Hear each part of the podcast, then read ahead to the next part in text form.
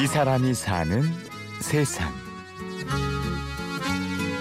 저희가 지난 시간에 뭘 배웠냐면 역함수를 배웠어요. 역함수 기억나세요? 하루 일과가 끝난 늦은 저녁. 학생들이 하나, 둘 교실로 들어옵니다. 플러스 1이라는 함수가 있을 때 이곳은 서울 합정동에 위치한 마포 야학입니다. 고등학교를 졸업하지 못하신 분께서 검정고시를 준비하기 위해서 저희가 이제 공부에 도움을 드리는 곳이에요. 청소년부터 좀 다양하게 오시는 편이신데 지금은 거의 이제 한 예순에서 칠순 사이 분들이 많이 계세요. 교무부장 조범진 선생님이 진행하는 수학 수업. 함수며 방정식이며 낯선 기호와 숫자들. 칠판을 보기만 해도 머리가 지끈거리는데요. 선생님 가르쳐준 대로 저희가 공식만 잘하면은 그렇게 어려운 것 같지는 않아요. 어, 재밌게 잘 가르쳐 주시고 이해하기 쉽게 그렇게 저를 트롱트롱 합성 요즘 세상에도 야학이 있냐고 묻는 사람들도 있지만 많은 만학도들이 여전히 이곳을 찾고 있습니다. 1985년 문을 연 후 30년간 2천여 명의 졸업생이 마포 야학을 거쳐갔죠. 건물이 옛날 건물이다 보니까 건물이 굉장히 추워요. 그리고 여름엔 덥고 지하라든지 이런 데도 여름에는 비가 오면은 습기가 차고 물이 들어오고 그래가지고 사용을 거의 못하고 제일 따뜻하고 제일 환경이 좋은 2층에서 한 10명 내외 학생들과 수업을 진행하고 있습니다. 사실 빠듯하게 운영이 되는 것 같아요. 구청에서 나오는 지원금으로는 학생들 학용품이라든지 교재라든지 그런 학생들이 공부하는 데 들어가는 것밖에 사실 해줄 수가 없어요. 그다음에 또 겨울에는 난방비가 많이 들어가기 때문에 또 그런 부분들도. 근데 어쨌든 많은 돈은 아니지만 항상 적은 돈이라도 이렇게 꾸준히 후원해 주시는 분들이 많기 때문에 그런 분들에 의해서 운영이 잘 되고 있는 것 같습니다. 조범진 씨가 야학 교사로 활동한 지도 벌써 3년 반이 지났습니다. 직장일로 바쁠 때도 있지만 퇴근 후 야학으로 오는 발걸음은 늘 가볍다는데요. 이게 이제 습관이 돼서 그런지 모르겠는데 전혀 피곤한 생각은 안 들고요. 자기 시간을 지키지 못하는 미안한 마음이 있을 때더 커요. 솔직히 말씀을 드리면 만약에 제가 그날 수업을 해야 되는데 못한다거나 그런 미안한 마음이 더 크면 크지 사실 다들 제가 느끼기에는 힘들어하거나 피곤하다는 생각은 못 하실 것 같아요. 제가 볼 땐 정말 열심히 사시는 분들이 찾아오시는 것 같아요. 왜냐하면 역으로 생각하면 저도 회사를 끝나고 여기 와서 가르치지만 반대로 많은 사람들이 다 오전에 자기의 일을 하고 와서 수업을 듣는 거거든요. 저는 어쨌든 일주일에 한 번씩밖에 안 나올 때도 있지만 그 친구들, 그분들은 일주일 5일 동안 나오시잖아요.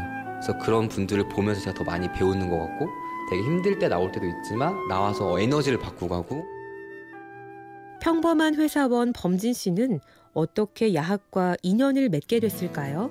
취업을 하고 기부금 이런 거 이제 하고 있었는데 불의의 사고도 아니고 그냥 되게 우연치 않게 눈을 다쳤어요. 눈을 다치고 수술을 하고 잠깐 쉬는 텀이 생기면서 이렇게 집에서 있는데 모 방송국의 프로그램에서 봉사에 대한 의미가 나오면서 야학에 대한 소개가 나와서 아 내가 과연 지금껏 누구를 돕는다고 생각했던 것들이 정말 진실일까 물론 그 돈들이 누군가에게 도움이 되겠지만 내가 좀 몸으로 하고 내가 누군가랑 교감할 수 있는 봉사가 없을까라는 생각이 딱 들면서 수학을 전공했으니까 누군가에게 나의 재능 기부라고 생각을 하고 뭔가를 해봐야겠다 생각을 들어서 그렇게 우연치 않게 사실 시작을 하게 된 것 같아요.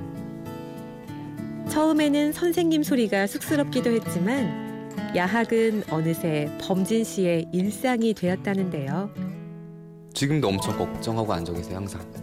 제가 합격할 수 있을까요? 수학은 정말 모르겠어요. 영어 단어가 외워지지 않아요. 저의 머리가 좋지 않은가 봐요. 근데 사실 그거 정말 당연한 거고, 근데 음, 어쩔 수 없는 부분인 거예요. 왜냐면 제가 지금 막 열심히 제가 예를 들어 뭐 제가 영어를 좀 잘 못하는데 영어 공부를 해도 열심히 하다 보면 재미는 있으나 제가 막 이렇게 머릿속으로 예전만큼 이렇게 오래 남지 않는다거나 저도 그런 걸 느낄 때가 있잖아요. 그러니까 그런 부분들에 대해서 항상 이제 인지시켜 드리고 할 수 있다라는 사실 그런 자신감도 많이 심어 드리고 배움의 열정은 어둠 속에서 더 빛이 납니다. 사실 제가 지금 무언가를 새롭게 시작할 때도 되게 많이 겁내하거나 좀 두려워하는 부분이 사실 있잖아요. 내가 과연 할 수 있을까? 잘할 수 있을까? 뭐 다른 사람들이 나를, 나를 어떤 시선으로 쳐다볼까? 근데 사실 늦가게 특히 주부분들께서 그런 걸 하시는 거 보면 정말 대단하신 것 같고 더 많이 배우는 것 같아요. 그래서 항상 그런 부분들에 대해서는. 또 어떤 친구가 호두 과자를 한 봉지 들고 와가지고 밖에서 저를 기다리고 서 있는 거예요. 근데 또 그 친구는 심지어 인천에 사는 친구였어요.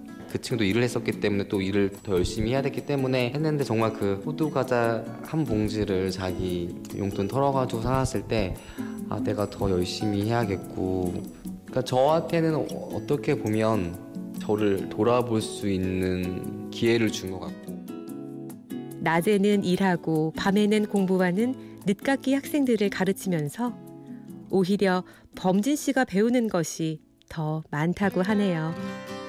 못할 것 같다라는 생각이 들 때까지 사실 야근할 것 같아요.